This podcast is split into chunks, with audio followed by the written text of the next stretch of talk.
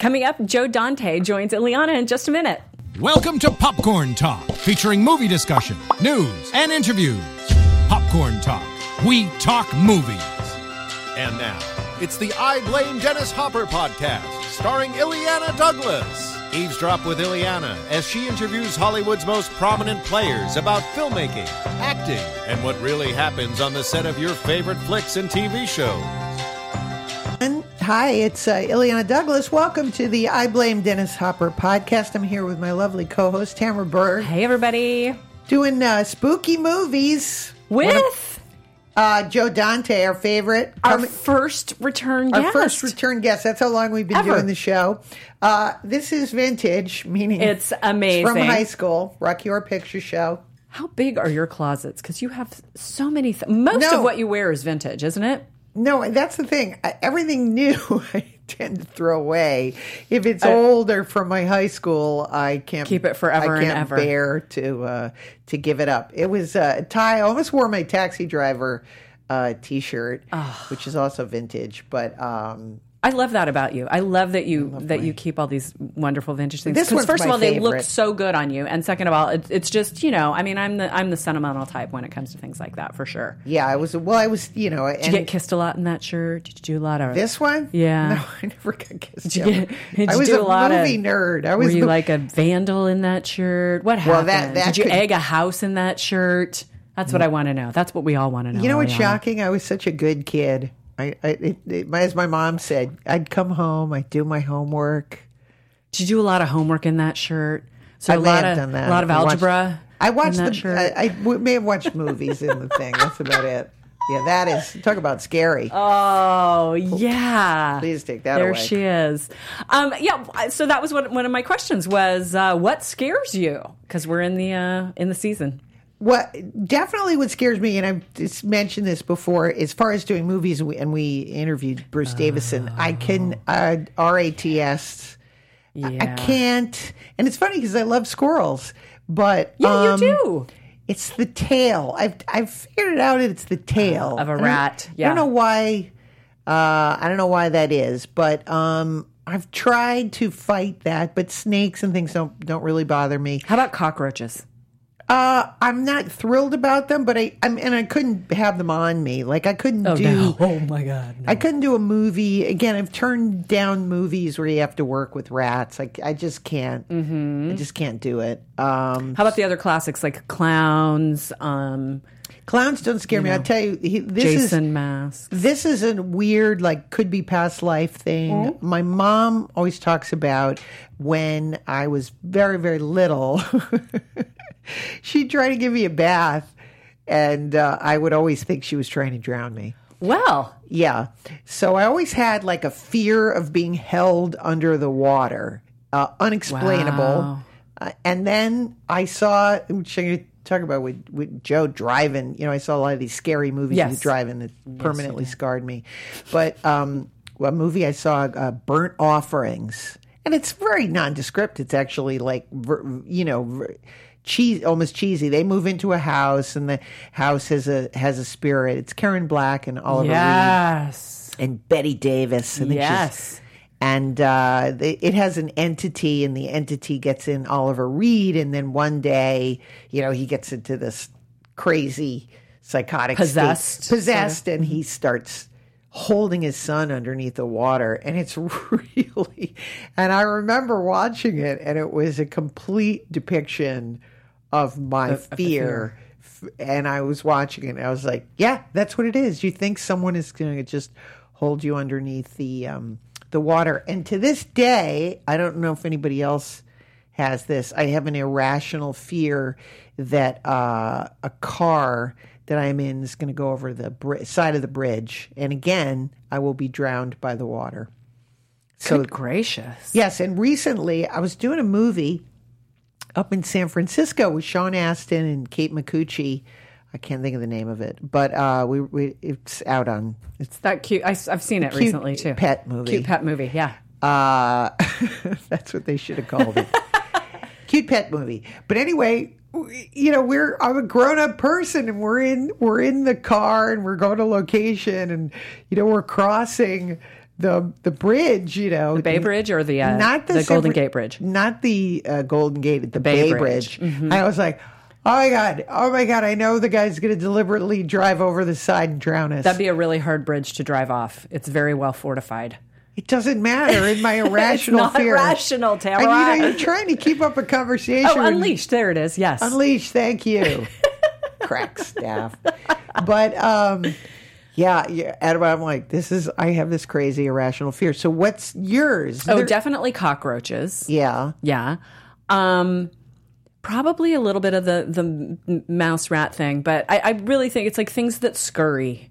That that oh, Yeah. yeah, can't handle that. Afraid of the dark a little bit. Yeah. Yeah. Things that go bump in the night. Mm-hmm. Things that might be under the bed. I was um, sleeping in a strange house over the weekend, and I was in. I, I've talked to before about how my sister used to make me watch all these scary movies when I was a child, and that Yeah. has scarred me for my whole life. So I drew the short stick and was sleeping on the hide a bed in the living room Mm-hmm. in this house that I, that we were staying in, myself and my two sisters, and um, did not sleep at all the whole first night because I was certain someone was going to come in and murder me because I was in the front room. I was the first person that they were going to get to. So.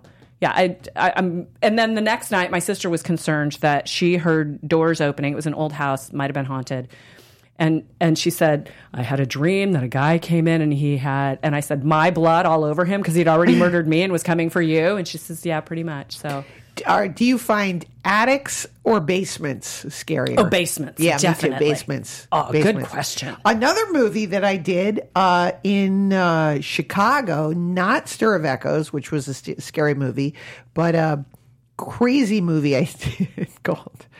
Oh my God! One of these days we have to talk about that movie, uh, Asobuco. I don't want to get off topic. Okay. but, but we'll devote some time to that because Okay. that was kooky. Um, the ill-fated production of Asobuco. but I wanted to get back to Chicago because I love Chicago. But Mm-hmm. they put me in a place and it was haunted, and and Oh. I've I've already been. I lived in a haunted place in New York, and I got out of it. So. I, I definitely believe in haunted places, Same. but I went into I they put me up. They said, "Oh, we thought it would be you know, cozier Charming. if you're, you know, and these people are out of town or whatever, and you know, so it was the sublet, and and it had a basement, and I literally the the washer was in the basement, and I could. Then again, I had to admit, I had to have the someone for the one of the producers over there, and I was like, I'm actually afraid to go in the basement. Yeah. Will you come with me? please And- come with me. and go down and and uh but I was scared the entire like I I had to sleep with the lights on and Oh my god. but he thought it was haunted too. Yeah. I we were one day we were in the kitchen and again something strange happened, which was interesting because the apartment in New York, all the weird things happened in the kitchen around the sink, and uh, I was like, that seems odd. And then, but he said it too, so uh, I was backed up by the That spirits. stuff's real. That stuff's real. All right, I've scared Joe. myself uh, as the as the fire roasts around us. Okay, let's bring in uh, one of my favorite people in the universe, Joe Dante. He is, of course, a a director and a producer, and uh, also does trailers from Hell, which is amazing. Known for the films The Howling, Twilight Zone, the movie, The Burbs, of course, Gremlins, and has directed. Uh, I didn't know you directed Hawaii Five O. CSI, Salem, MacGyver, many, many more. And you can catch Joe and his friends like me. what a shameless plug on the web series Trailers from Hell. Hi, Joe. Hi, So nice to see you. I'm back. You're back, my second guest. Okay, what is scarier to you, basements or attics, and why? Basements. What- Cold, clammy, no light. Attics. Attics often have light, you know. Yeah. Uh, like some come through the little shafts that come through the roof. Right. And basements are clammy and dark, and Yeah. uh, there's only one door in usually. And, Yeah. and that's closed. You're stuck. You know, I grew up in New England, and they, all, you know, and this is true. I'm not even kidding around. But like when people died, they just put them in the basement. Well, that's 'cause they- they couldn't bury them. Well, they had basements too. I mean, they don't have basements out here at all. Nope. no. It's it's a it's an odd thing. Here, the, here to. they have to chop everybody up and put them in a trunk and uh, send them to Arizona. the. Kasoji treatment. Wasn't that the famous, the first woman that got um, Uh, I can't think of her name, but she she cut someone up and she cut up her friend and put her in a steamer trunk. They found her in Arizona. Ruth Snyder. Yes, that's it. Thank you. I love that you dug that out. Well, that's uh, Sam Fuller had this great script, The Oh, Chair did? and Ruth Snyder, which he never made. Oh.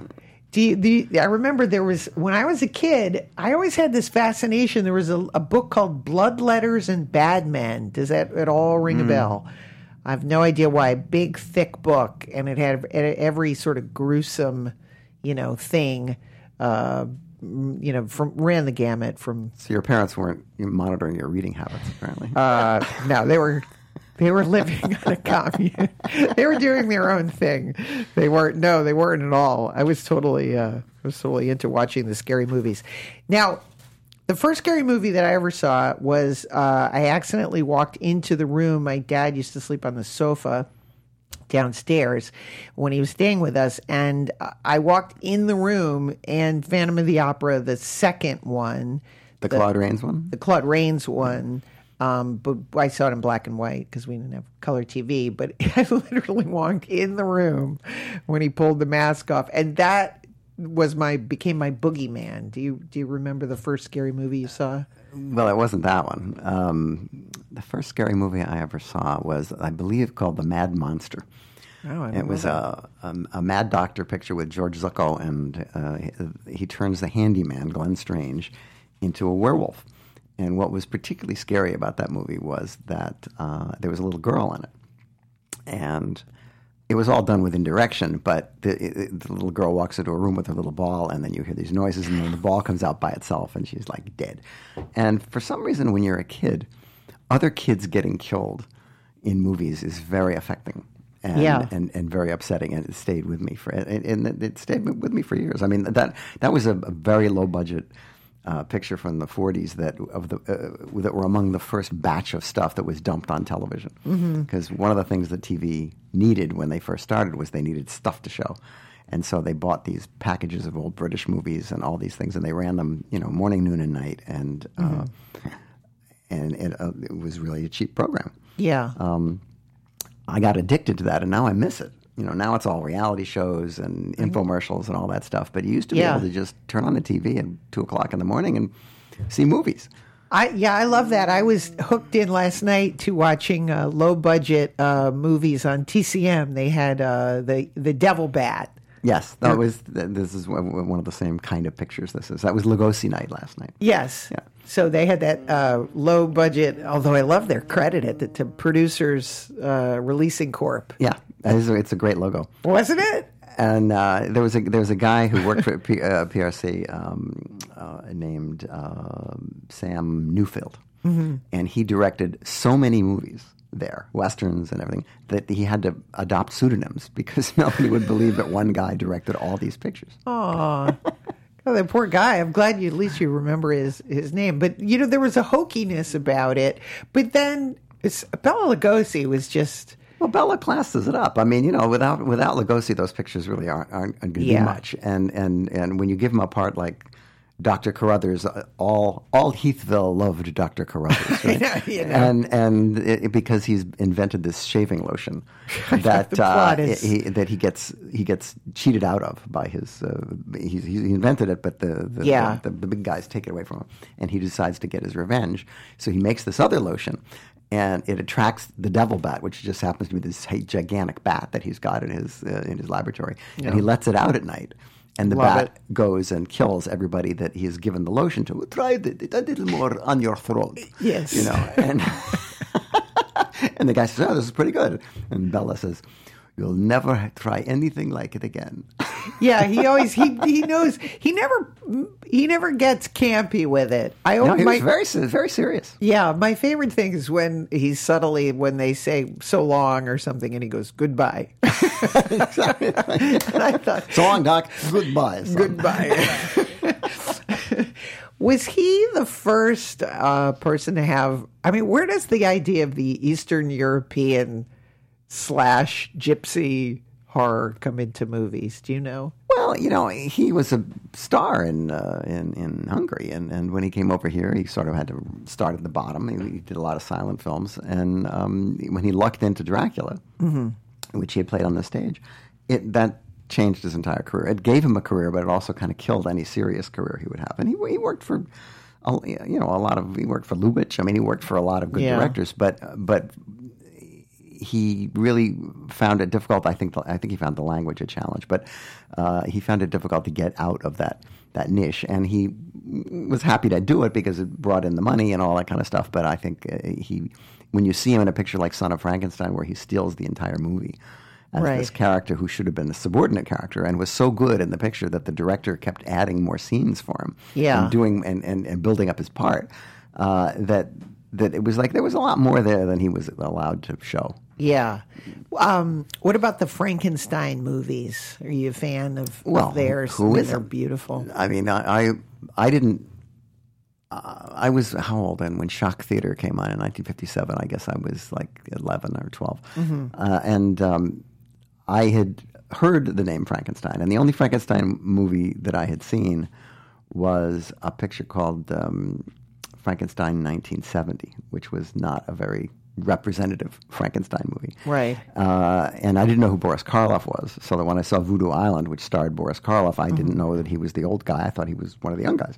Um, because there just wasn't that kind of information around. You know, you just Yeah. didn't have any place to go to find out this yeah, kind of stuff. I know. And so when I saw, uh, when Shock Theater started, the first pictures they ran were Dracula and Frankenstein and the Mummy, and went week after week. Mm-hmm. And um, Frankenstein was, you know, it's a, it's a, it's a great movie. Yeah. I, I, I, Bride of Frankenstein is technically a better movie, but I think there's a purity to the original Frankenstein that has just been unmatched.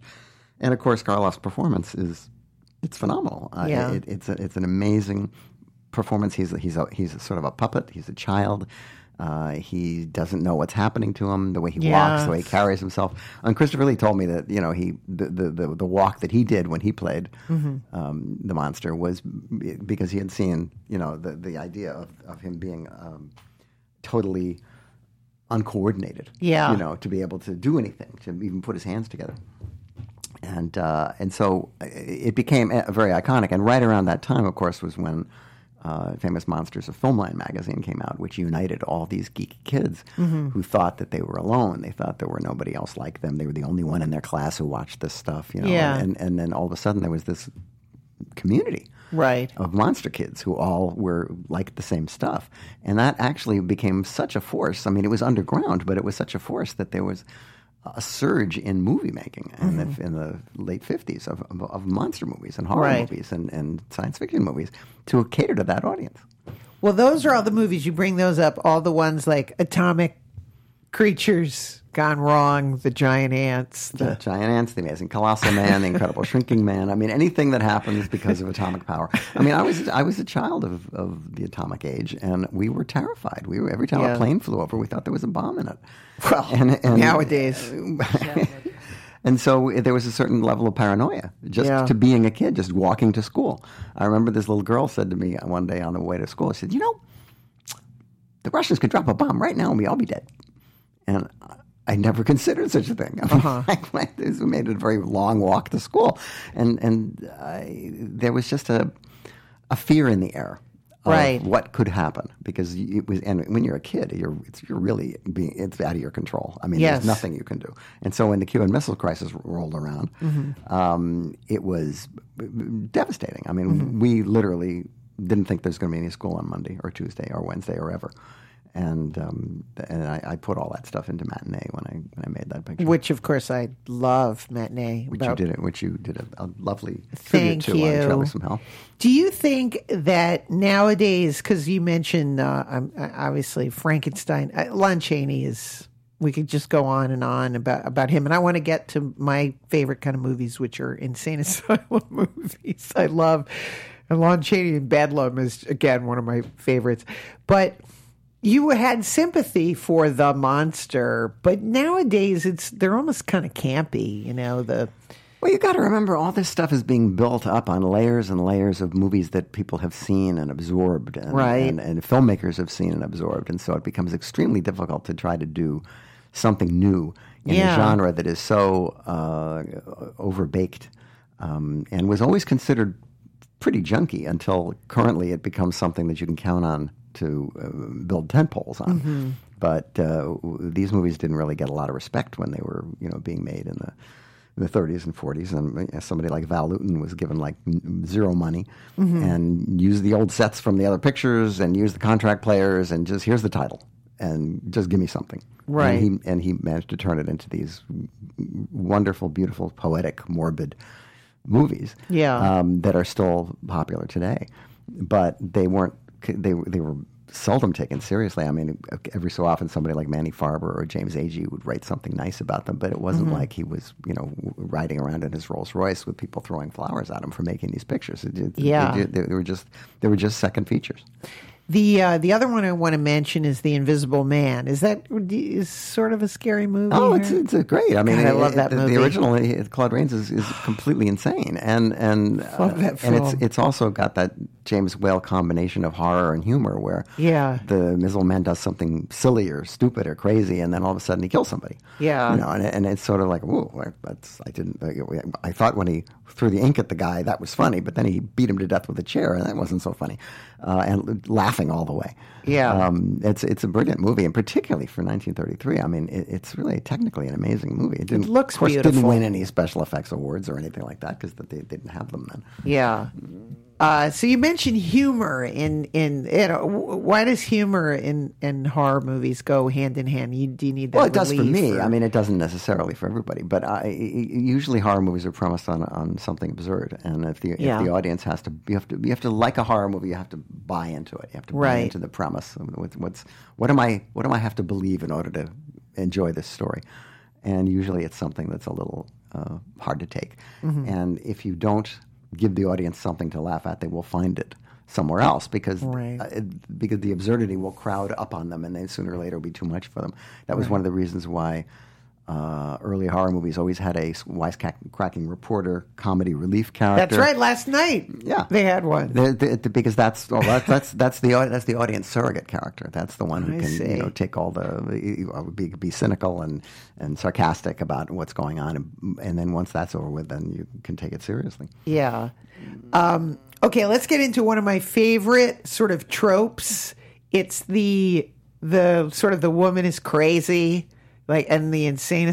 When she's really crazy, or when she's being railroaded. well, like, let me, she's being railroaded. Yeah, and I'm going to take for again one of just my favorite movies is, uh, and I love Val Lewton, but uh, Bedlam with Lon Chaney. Mm-hmm. And- actually, it's Boris Karloff. Oh, sorry. I said Lon Chaney. Boris Karloff, sorry.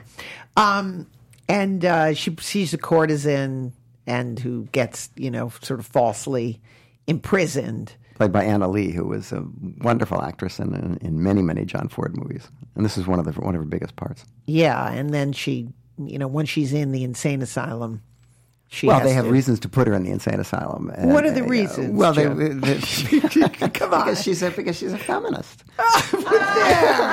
That's you've said it. and so there, and so uh, you know, she doesn't take crap from anybody, and she's a very progressive heroine. And uh, Karloff, who is running the asylum and raking things off on the side and being cruel to everybody, Yeah. uh, figures that the, it would, his job would be a lot easier with her out of the way. And he manages to phony up uh, a hearing that makes her look crazy, and she gets put into the insane asylum where there's a lot of people who really are crazy. Yeah. Um, and she then becomes a sort of a Florence Nightingale character, trying to make them them better. And there's a lot of really good dialogue between Karloff and Anna Lee. And, and, and one of the great things about the Lewton pictures is they're so literate.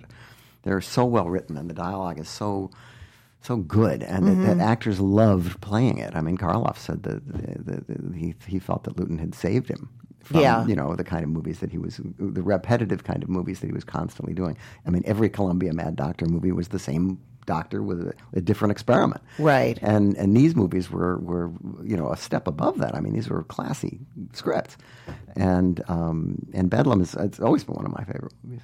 Uh, do you like uh, what about Isle of the Dead? Isle of the Dead is another- a little less exciting. Uh-huh. Uh, dial, uh, it- one of the things that you have to get used to about Val Lewton is the pacing.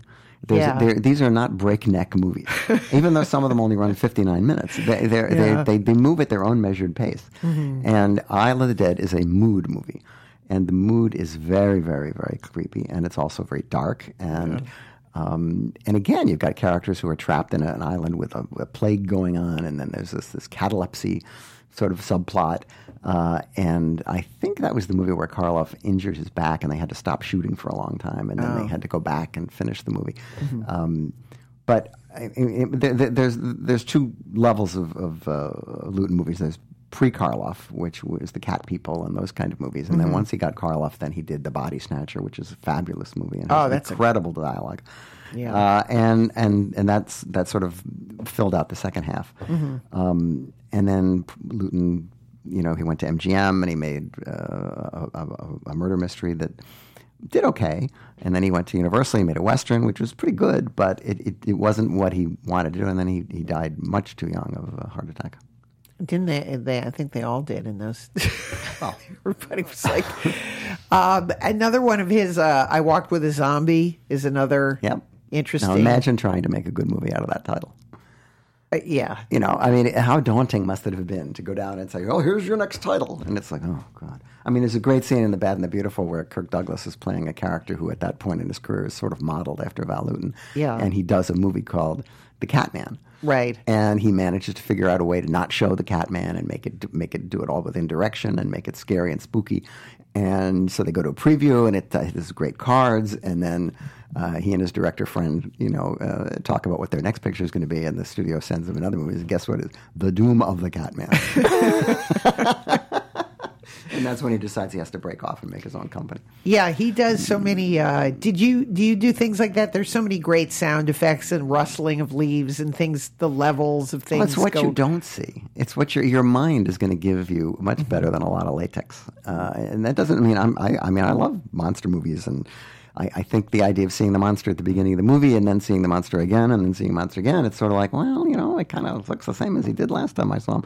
Uh, Right. Whereas if there's something going on that you're not quite aware of, or it's over there in the corner, or it's just a sound effect. Uh, uh, that was the whole Lewton approach, Right. You know, on a movie like The Leopard Man, where you know it's really just a leopard that's loose and, and killing people. Uh, but it's the scenes themselves are staged in such a way that they're just creepy and dark and scary and filled with um, shadows that you can't quite see what's in them, and Right. and, you, and your mind starts to play tricks. Your mind starts to think about what's going on and start to, to add to it. And, and uh, Yeah. so all of the really good scary movies, the, the haunting, the Innocents, pictures like that, are movies that they're not slam bang movies. They're movies that make you think and they work on an intellectual level.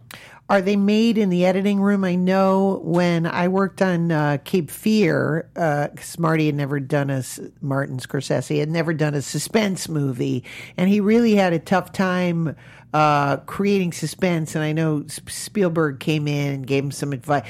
You know, how many times do you cut? They had a little scene and they had tied a string around a teddy bear, and that was how you were going to know that Robert De Niro was in the house. And the, hmm. you know, so these little things, and how many times do you cut to it and not cut to it, and and do you preview an audience? Well, previews are previews are, are among the worst nights you can have because, on the one hand, the first time you're showing anybody your movie, mm-hmm. and if you can manage to talk them into letting you preview it without the studio people there, it's a lot easier to take. But if the studio people are there, it's like every cough is like you think, oh, that scene's going. You know, Right. Every, anything that you care about in the movie. If somebody goes to the bathroom during the scene at the end, well, they got people left. you know? and and and you're you're so you, on the one hand you so want to protect your baby mm-hmm. and show it off correctly. On the other hand, the reason you go to a preview is to find out what's not working. Right. And so if there's something not working and it doesn't, and it, there's something in the second reel that doesn't work, the whole mm. rest of your preview is kind of useless. Right. Because you you you've lost them. You know. Now it's it's that's why uh, a, a non-studio preview is the absolute, or or even running it for your friends is better than one of those things where they're all breathing down your neck and they're just waiting for something. And, and and also there's an adversary thing. I mean, there's always something in the movie that somebody doesn't like or something you've done that they don't trust, and they're looking for the an, an evidence to be able to tell you to take it out. Right. Uh, and so it, it, it's it can be fraught with you know flop sweat. Uh, even even even good previews are are, are kind of difficult. Are there any rules on how to create a jump? You know, like a good jump in a It's not. It's movie? jumps are not that hard to do. I They're mean, not. if you can if you can if you can get the audience relaxed. Yes. And then surprise them with something they don't expect, whether it's something leaping out from the side of the screen or whether it's something falling down or, you know, it, it, could, it could be depending on what the situation is. But, you know, it's, it, it, what's harder to do is to create dread, is to create a, a situation where people are actually scared and Like The and Shining. and yeah and they're in the back of their the hair on the back of their neck the whole you know, movie. yeah Right. Whereas sometimes you go, oh, as soon as the camera widens out, you go, oh no, someone's coming in the window. well, the other the other favorite the other favorite trope that uh, always kills me is when somebody leaps in. Somebody's coming towards you running, and then somebody leaps in from the side of the screen where Yeah. the person would have obviously seen them. You know, like, like They're off two camera. minutes ago, and it's like, but it still surprises you. It's Yeah. just it's a cheap. That's a cheap scare. It is. Oh, that's funny. Uh, what?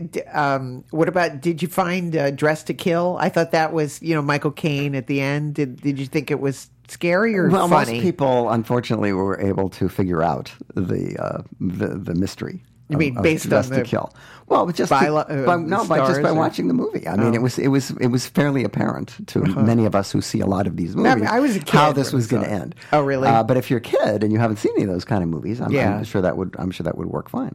I saw Carrie in a drive-in, and I remember the end. It, it killed me. Well, the end is almost all anybody remembered of that movie. I mean, I, I saw, I, I went to a particularly bad screening of Carrie where people laughed all through the Oh, movie at no. the wrong places because of- mainly because of Piper Laurie's character. Yeah. And then at the end, there was this big scare, Mm-hmm. and they all went out talking about what a great movie it was. oh, that's funny. You can really turn them around with an ending. You know, that's interesting because I remember even as a kid thinking Piper Laurie was kind of over the top and and uh, Well, it's not her fault. I mean, the character is over the top. I mean, that's Stephen King's fault. yeah. The uh, uh, oh, you bring up Stephen King, so let's t- talk about again The Shining. Uh, for me, The Shining, I- I've watched it so many times and it's changed. More times than Stephen King has watched it, I can bet. Why did Stephen King want to do his own version?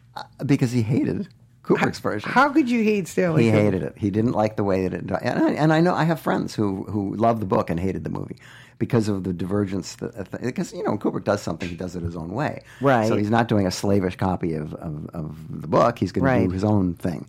And whatever it was that he did with it was obviously not what King was hoping for. And he seemed to be blind even to the merits of the movie. I mean, even to the photography and the music and the, you know, all that. Um, and so he went off, and my friend Mick Garris directed um, a miniseries version Right. of The Shining, which was much closer to the book. Yes, I, I, which I saw, and but I still, I, I like the movie. Again, I'm, I think it's so interesting because, and Rosemary's Baby has the same thing. When you have someone that you know, you know, like Mia Farrow and Rosemary's Baby, and they're still around, it, it, it's great to rewatch the movie and and kind of think of that person and their iconic performance in the film and I feel the same way about Jack Nicholson. He seemed to be at a time in his life when he was in that movie that I can't think of anybody else that I would more enjoy watching him go through.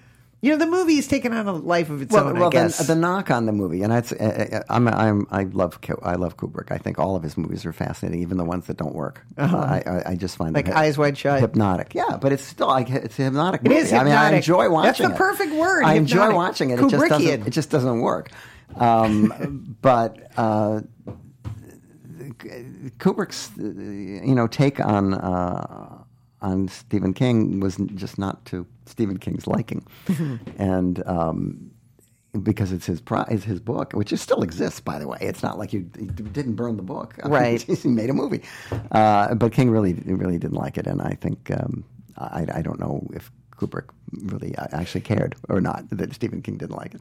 So as I've watched the movie, when I watched the movie when I was a kid, I was totally, you know, I, I was much more on Jack Nicholson's side, and uh, now as I watch it, I'm much more of the mind that he's insane from the beginning Well, that, of the that's movie. the knock on the movie. Actually, Oh, is that people say that he's acting so crazy from the beginning of the picture that you know See, I where- where's the that. surprise?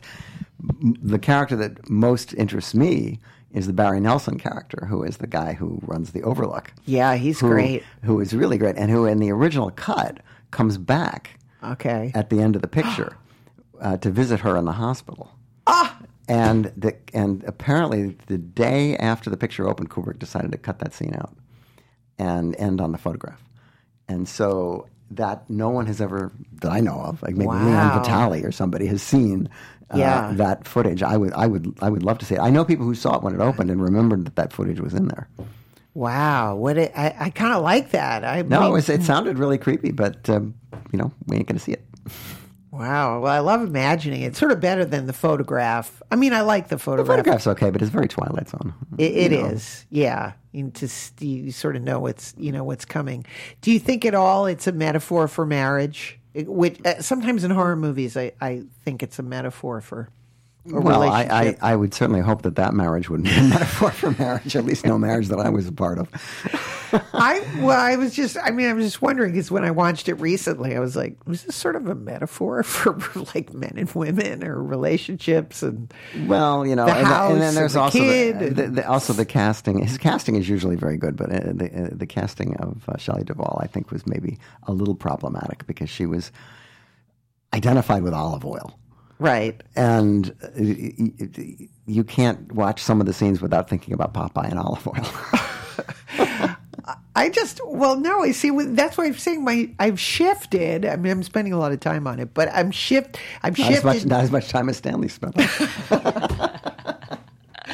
I've shifted my opinion because I'm much more on her side now as I was she's trying to be nice Well, I think she's she's wronged. Definitely, He's, that guy's nuts. You know, I mean, he obviously broke his kid's arm. Obviously. he did all this bad stuff. You know, he was a, Yeah. he was a drunk, and Yeah. now he goes and the and the great scenes with Joe Turkel as as the bartender. I mean, those are great scenes, and I don't know how Stephen King couldn't like those. You were talking about ominous, and a thing that that strikes me as ominous, and absolutely nothing happens is Scatman Crothers, Crothers just watching television alone. And it's, I always thought, and again, I picked up on the fact that he's alone, he's not in a relationship, and that You know, there are two different versions of that movie. There's Oh, the- no! There's the long version, Yes. that we're familiar with, and Yeah. then there's the European version, which he cut 20 minutes out of.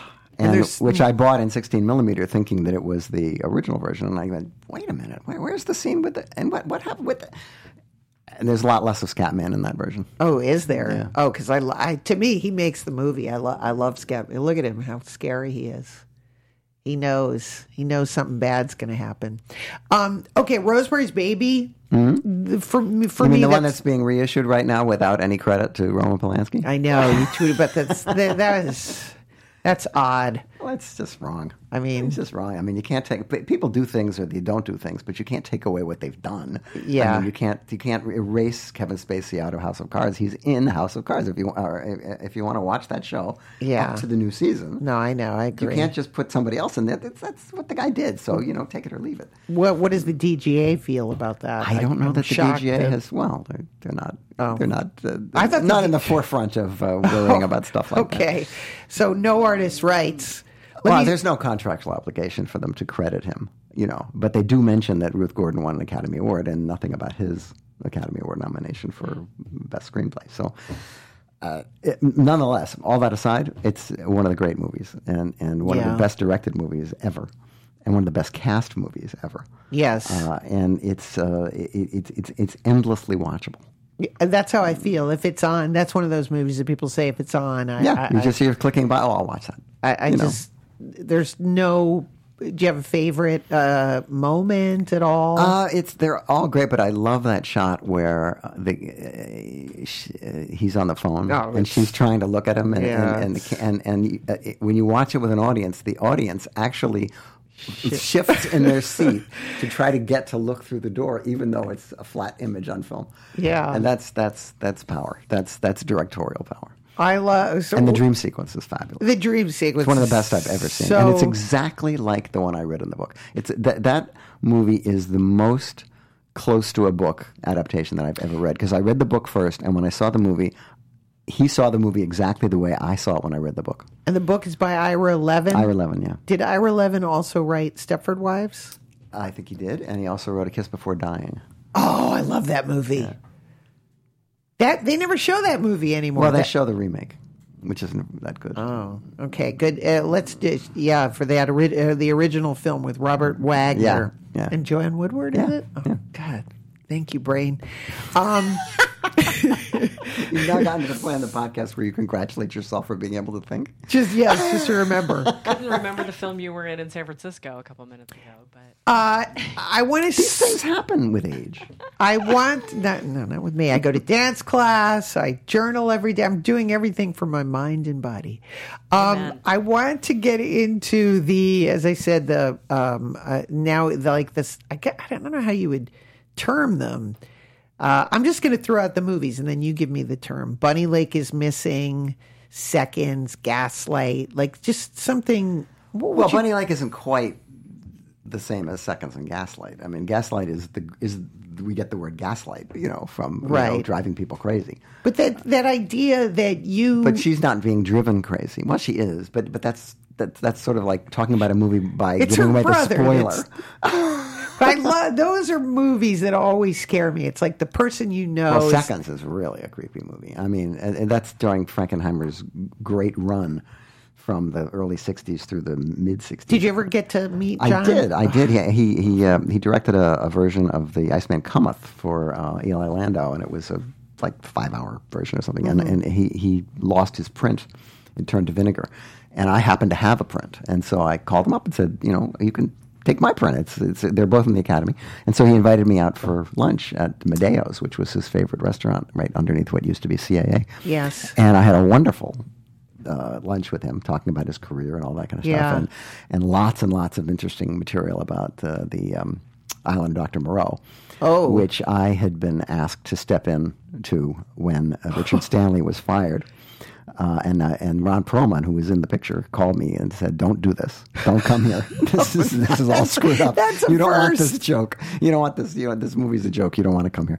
And so uh, Frankenheimer, who I guess was between gigs, Yeah. um, decided to go ahead and do it. And he had stories that would that I that I actually can't repeat, Right. but are hair raising stories about Val Kilmer. Wow. that are b- beyond the scariness. Of I the- think, yeah.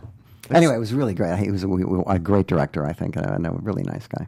Um, he was not a fan of seconds and didn't live long enough to see. Well, you know, when, It- when your movie doesn't m- make any money, Oh, really? Very that the- often it drops in the pantheon. You know, you go, well, I don't. That I, I don't. Isn't that funny? I don't know what I was thinking. You know, uh, do you, now let me interrupt. Do you does the director hate that? Because I'm always the one. I'm like, I love so and so, and they just look, give you a blank. Because I would always say, God, I love seconds. I mean, of course, I love Manchurian Candidate and The Train, and all. He's done so many great movies, but I always Five Seconds is a, is a wonderful movie. I mean, it's it's it's just it does everything it's supposed to do, and it's truly creepy. And uh, again, casting. It's all the casting is great in it. John Randolph is fabulous and I think Maybe the first time I ever saw him. sad has a sadness. Um, yes, very melancholy, um, and and bleak. I mean, I mean, the ending is pretty bleak. Um, so uh, I, I think he he sort of lost his footing after that picture, uh, and he did pictures like The Extraordinary Seaman and the, the Gypsy Moth, and pictures that are you know technically fine, but just don't have that. Aren't quite there. However, I, I actually am a big fan of the Gypsy Moths. Um, Burt Lancaster, in my mind, can do no wrong. Mm-hmm. I He's know. like my, I'm obsessed with. He's my favorite. great. most- uh, you know, uh, and the the actor who just uh, passed Scott away, Wilson. Scott Wilson. Yeah. and Gene Hackman. Uh-huh. Does a great job in that. Okay, any of your favorite? Let's talk about some of your favorite scary movies. My favorite scary movies. Uh, I, I I tend to like older pictures, but that's because I'm too. sort of locked into my past and so influenced by the movies that I saw. Yeah. Um, but today there's some good work being done. I, I, you know, when I was talking about how difficult it is to do something new uh, with the old tropes. Uh, the one that I keep uh, coming back to is Cabin in the Woods, Drew Goddard's movie, which is um, ostensibly on the surface a movie about teenagers in the, the woods getting slashed, you know, which is what the audience came to see. Right. But what the audience didn't come to see, and is the extra bonus of the fact that there's a whole different level of what's going on. That's not just what the audience expects it to be. It's it's almost metaphysical. And his new movie, uh, Bad Times at the El Royale, Mm-hmm. is also a fabulous movie. Oh, okay. Which I, which I, I recommend highly. Okay. It's it's really good. It's it's it's two hours and twenty minutes, and it feels like it goes by in eighty minutes. Mm-hmm. Some of them I, I missed the mark, like Babadook and Babadook didn't work for me because I, I thought the little boy was so horribly ugly that I just hated looking at him. Yeah. uh, and and and it's it's it's a very well made movie, but I it just didn't click for me. and I, which I always feel bad about. I'm like, hmm, I don't. No, no, it got it did good for her. She's she's gonna have a big Yeah. career, you know, uh, and and that's fine. But I the the premise just didn't didn't strike me as working. They, they're. I know in the news they were saying. I, I, I didn't know that was necessarily true. That women don't get a chance to direct horror movies. Is that? Well, that's what Jason Blum said. but that, that I didn't was, think that was necessarily was- true. But is well, it true? They, yeah, sure. They get they, they get a chance to direct whatever women get to direct. It may be a horror movie. It may not be a horror movie. But, Right. Um, women have uh, you know I mean, you don't have to be Ida Lupino to be able to say that you can do muscular movies. You know, Right. that you can do movies that are you know for men uh or for everybody, which is what they should be. Um, but I, I think a lot of uh, women right now. Um, Karyn Kusama made that uh, that that uh, movie. I think it's called The Disappearance or. Uh, it was I can't remember the title of it, but it was an apocalyptic movie. It was really really good, and and and Jennifer's Body was a movie that she had made just before that, which uh, was a movie that you know didn't work for me at all. So uh, and now I think she's doing some big movie. Um, so I, I, I these are these are really good. I mean, they're they're, they're Me Too times, and there's you know fallout Yeah. from that. But th- these are really good times for uh, to be a woman and be directing, and particularly television. I mean, there's a there's a sort of a mandate. There's got to have X number of because Right. first it was X number of minorities, and now it's X number of women. Um, which means I don't do any more Hawaii Five but that's okay.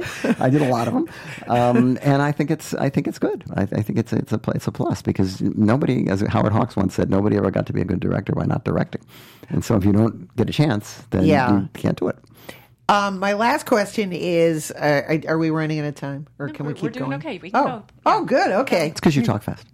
Um, I want to talk about devil movies and the idea. I used to love. Well, we mentioned Rosemary's Baby. I love devil movies, good and evil. Mm-hmm. But do you think, do you think that as I don't know, as the world is so evil that the devil becomes obsolete? Like, would the Omen work as well today? Oh, God, I love the Omen. I think the Omen another- would work today. Yeah, I mean, look, you- have to look no further than the White House. I mean, you're The gonna, Omen trilogy. You're, going to see. You're going to see that there is there is evil going on in the world. Well, that's what I'm saying. Is if it's can is is a movie can it be escapism?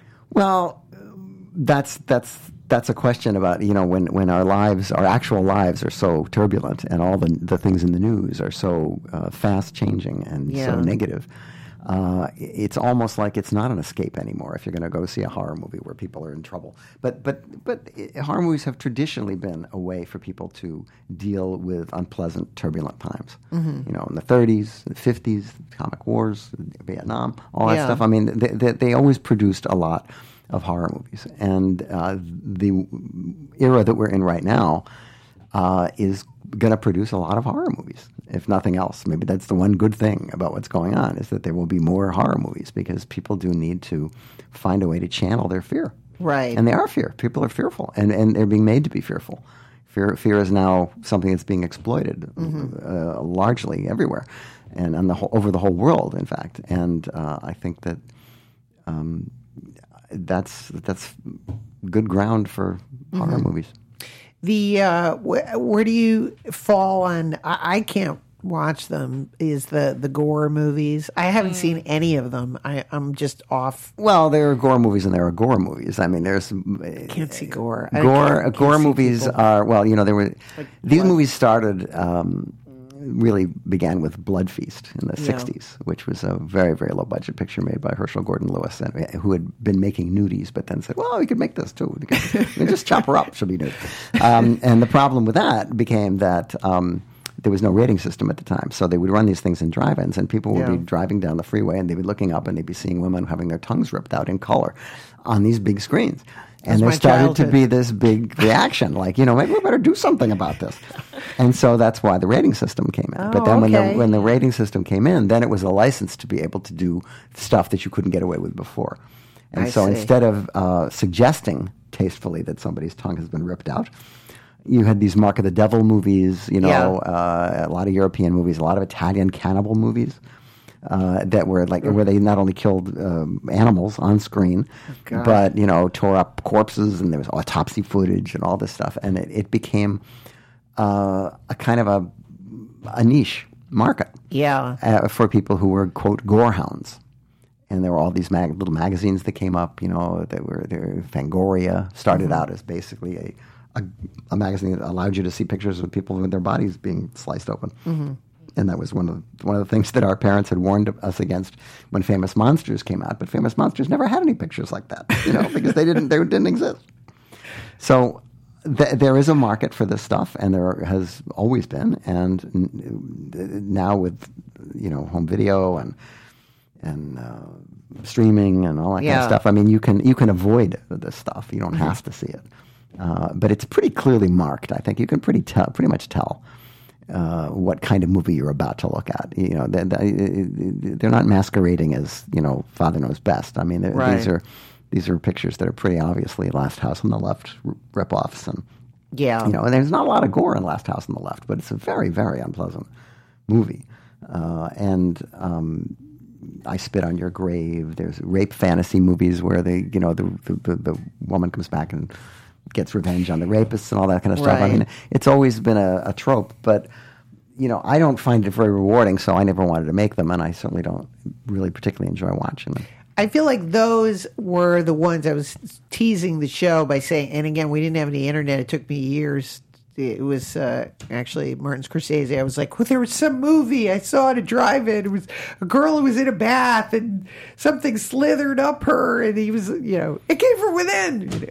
And it turned out, and so it was- yeah, it was solved that it was David uh, Cronenberg, and that I was I realized with horror, I was like, oh my god, I made a movie with him. I, I was in a movie with him, and I didn't know. At least you weren't in a bathtub with something crawling up you. But that movie, I have never. I've never seen it again. I don't want to see. it. I've looked at the trailer. I looked at the trailer and I was like, I can't believe. Like again, dusk till dawn. We used to just see these images, but I think we knew it was make believe on some level, even though it scared us. But We were a little more uh, innocent about things, yeah, you know. What about the idea that, and again, uh, Motel Hell had, I think it had Rory Calhoun. Rory Calhoun, one of his last pictures, Yes, that was the. looking very ill, actually. I remember because he was a pretty strapping guy and he was pretty old. And I, I came away from the picture thinking, "Gee, Rory Calhoun has cancer." You know, I think that was that was that was what the movie did for me. I well, that was the la- er, that was the last movie I saw in the drive-in. Then the drive-in closed. Ah. 1981. It was so sad. That was my whole childhood. Wow, that land's worth a lot of money. Du- There's a mini well, mall on there now. No, it's a it's a doctor's. You know, whatever. What do they call those hospital doctor thingies that they do? I don't know.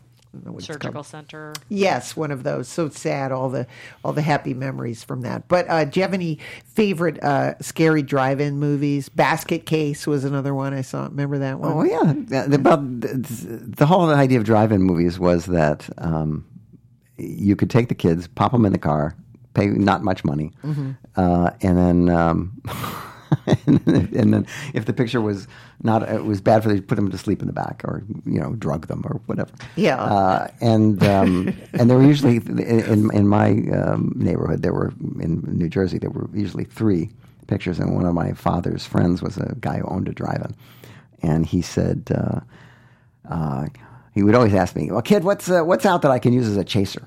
And I said, "Well, "A chaser? What do you mean?" He said, "Well, you know, we run three pictures, and uh, we call the last one a chaser, and it's got to be bad, so they drive out early, and we can all go home." So he would constantly asking me, "What's what's a, what's a short black and white movie that's that's no good, Yeah. that they won't like, that I can book, and then there'll still be three movies, but we won't have to stay all night." That's so interesting because now that I think of it, that's you'd start the night off with Carrie, and it would get progressively Yeah. Cheesier. And where- you know, it came from within was probably three, four in the morning. Yeah, but then you know, uh, uh, uh, companies like AIP would take all their old movies and they would put them out as drive-in packages, so you could see all the Poe pictures or all the Oh. Yeah. Karloff pictures or whatever, Yeah. five of them, Yeah. dusk to dawn. Uh, and uh, that way, and they would just play their old prints as they started Yeah. to get more ragged and more faded and more scratched, and it, it didn't matter until they fell apart. They would just keep running them. Yeah, we prided ourselves. You know, you wanted to stay up till five. That would be a Yeah. You know, it would be a badge of honor or something. Usually, everybody else was asleep. I'd be there watching, you know, watching the And that food was so good from the, the concession stand. Those those green hamburgers. Now I found this. This was my uh, uh, thing about um, you know reasons for admission to an insane asylum, 1864 to 1889. You could be committed for reading a novel. Can you imagine hysteria? In public, apparently. Yeah, laziness, uh, excessive sexual abuse. Of course, that happens a lot. Epileptic fits. Um, but did you ever have that? You you didn't have that. Fear. I think that's a more female. No, I had epilepsy, but I didn't have I didn't have fear of being been- put away. I feel like that was, you know, that's such a part of, uh, I don't know, the culture. I feel like that is a paranoid. Uh, Well, that's I, I that, that that's from what year? 1864 to 1889. Yeah, I, I, I think even even though there are still some backward people, it's we're a little bit more enlightened now. I don't know. I mentioned the, the thing. You, Cary Grant's father committed his mother for mania, uh, and and and then he told her that she was dead. And uh, years later, I mean, that to me is like a real life horror. That that Well, always yeah, works as a horror movie. I- I didn't, In the uh, 1950s, here he is, Cary Grant, a famous movie Didn't star. Henry Fonda do the same thing with his wife or something at one point and Committed didn't his- tell the kids? and then right that she was away at a resort. Yeah. I think that's what they always say. Your your mom is Your away, a- away. She's on vacation. at a resort. And you'd think, oh, what, what's she doing on a vacation? Why don't you take me? my mother came out to, when I was a kid, they, my parents went to California for uh, a vacation or something, and, and they went and they went to Disneyland. And my mother came back and said that she went to Disneyland, and I was so angry. Yeah. that she went. To, She she thought she was going for me.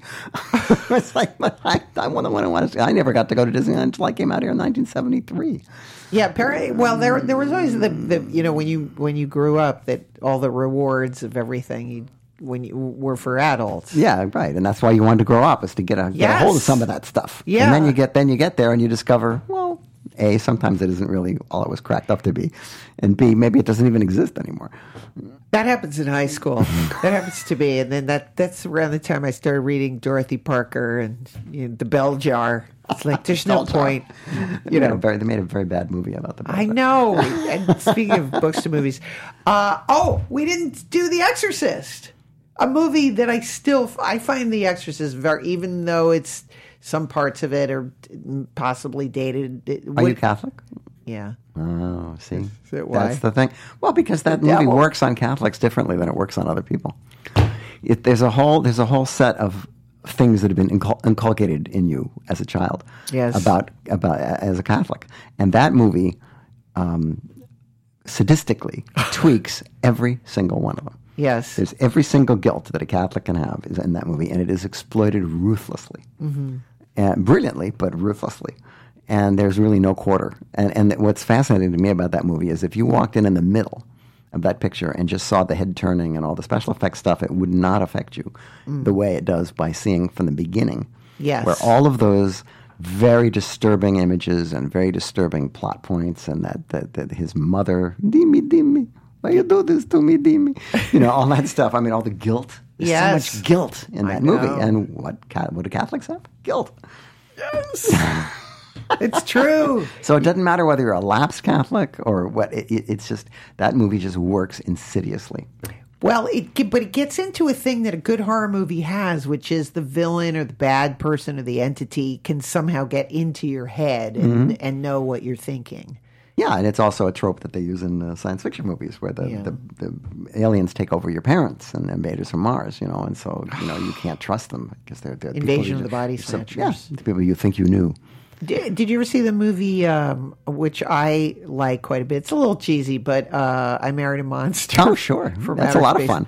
There's a lot of good stuff in that movie where the uh, the aliens are trying to get used to their new bodies, and and like they're going they go into the bar and they start talking about about what you know how to how to do how learning how to smoke and Yeah. and, and doing all. that. It's it's a it's a very clever movie. Yeah, I feel like that's another. That's a sort of a little gem if anyone is looking for it. And again, it seems to be a little bit of a metaphor for marriage, maybe. Well, I married a monster from outer space. So it's in the title. Well, she's so optimistic and hopeful, and then she gets married, and her husband's an alien. Well, see, that's it happens to so many women.